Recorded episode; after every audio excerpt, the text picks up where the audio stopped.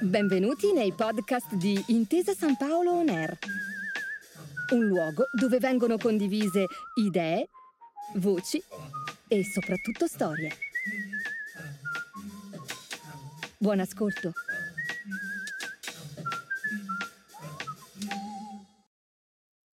Benvenuti a Media Ecology, un podcast di Intesa San Paolo On dedicato al sistema dei mezzi di comunicazione, a come sono costruiti a come influenzano la società. Io sono Luca De Biase.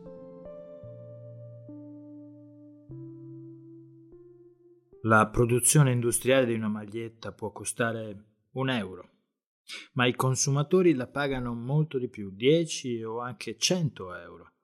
Pagano molto il negozio, ovviamente, ma a parte questo pagano il design e il brand in qualche caso pagano la ricerca necessaria a realizzare i materiali tecnici per le magliette che servono ad esempio nello sport. In breve, il prezzo che pagano contiene una piccola parte di valore materiale e una gran parte di valore immateriale.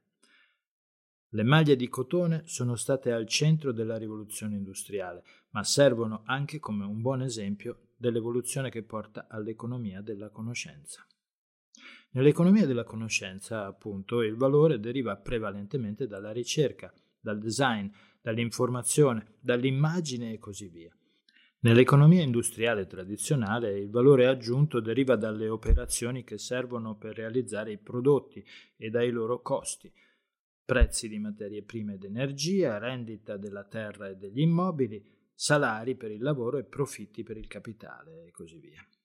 Nell'economia della conoscenza invece si valorizzano soprattutto i saperi.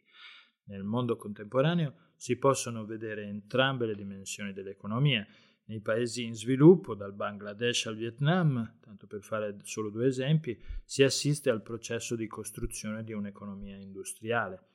Nei paesi di antica industrializzazione invece si assiste allo sviluppo dell'economia della conoscenza.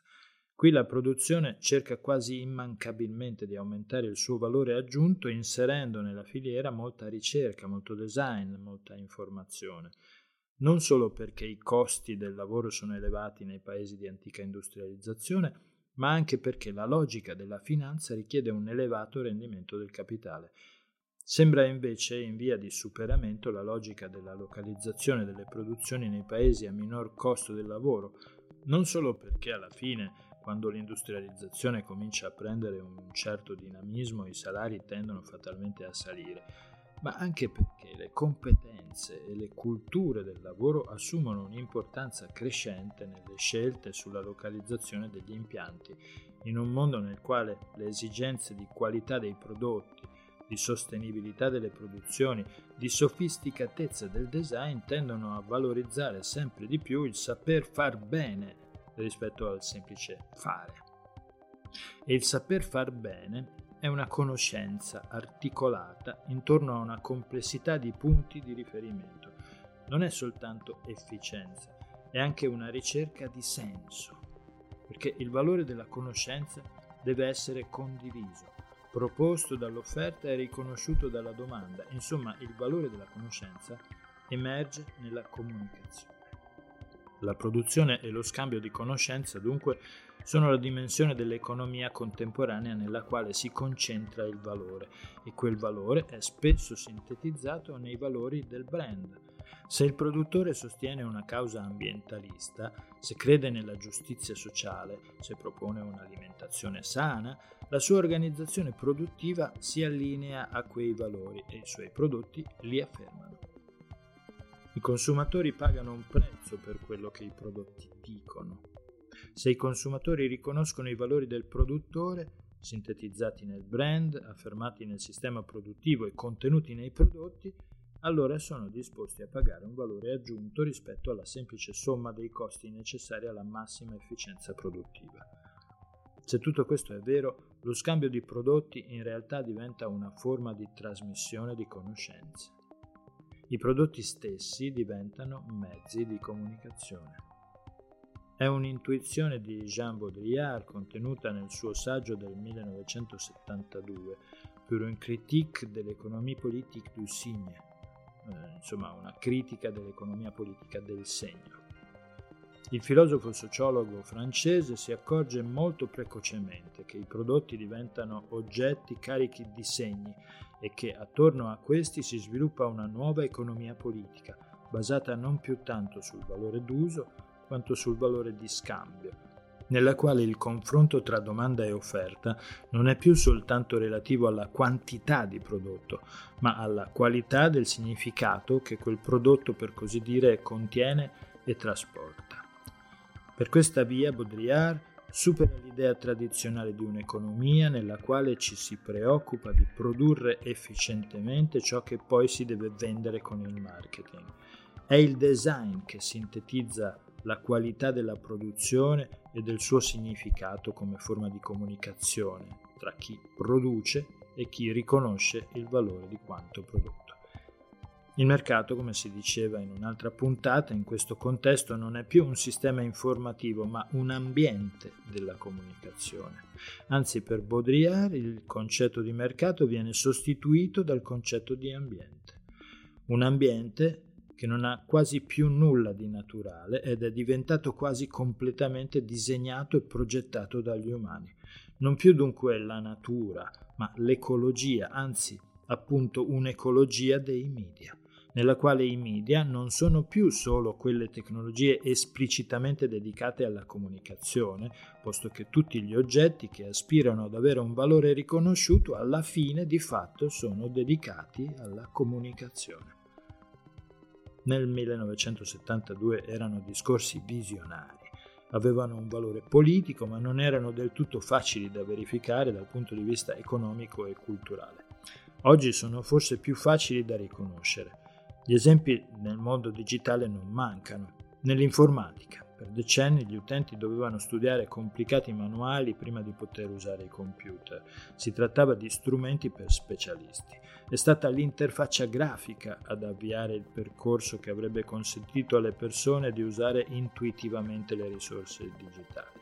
Con la popolarizzazione dell'Internet, resa possibile dal web, Progressivamente miliardi di persone hanno cominciato a usare i computer e la ricerca della semplicità d'uso è diventata un aspetto fondamentale dell'innovazione. Quando Google era appena nato, alla fine degli anni 90 del secolo scorso, i portali web di tutto il mondo non facevano che aggiungere sempre nuovi pulsanti alla loro homepage. L'apparizione del motore di ricerca destinato a conquistare il mondo era sorprendente nella sua essenzialità. C'era solo una finestrella e un paio di bottoni. Il motore di ricerca si comunicava da solo, usandolo. Proprio in quel tempo Steve Jobs, pioniere dell'interfaccia grafica, tornava alla sua Apple con la sua idea di creare prodotti che potessero essere utilizzati immediatamente senza un manuale. La comunicazione era nel design stesso del prodotto.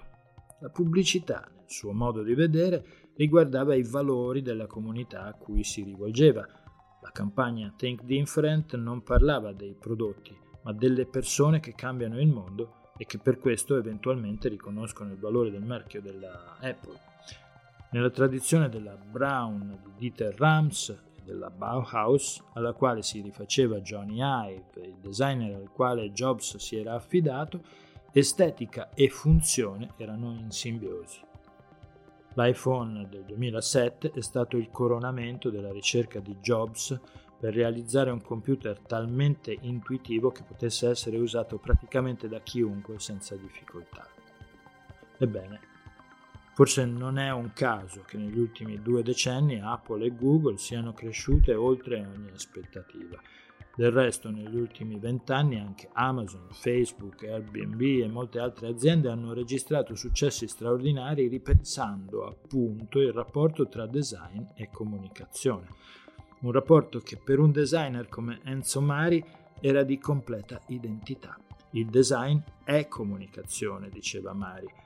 Del resto, il design doveva creare progetti che fossero in grado di connettere la sapienza artigiana, la struttura produttiva industriale, la sensibilità politica e sociale del suo tempo, realizzando oggetti che sapessero sintetizzare tutto questo e nello stesso tempo comunicarlo agli utilizzatori.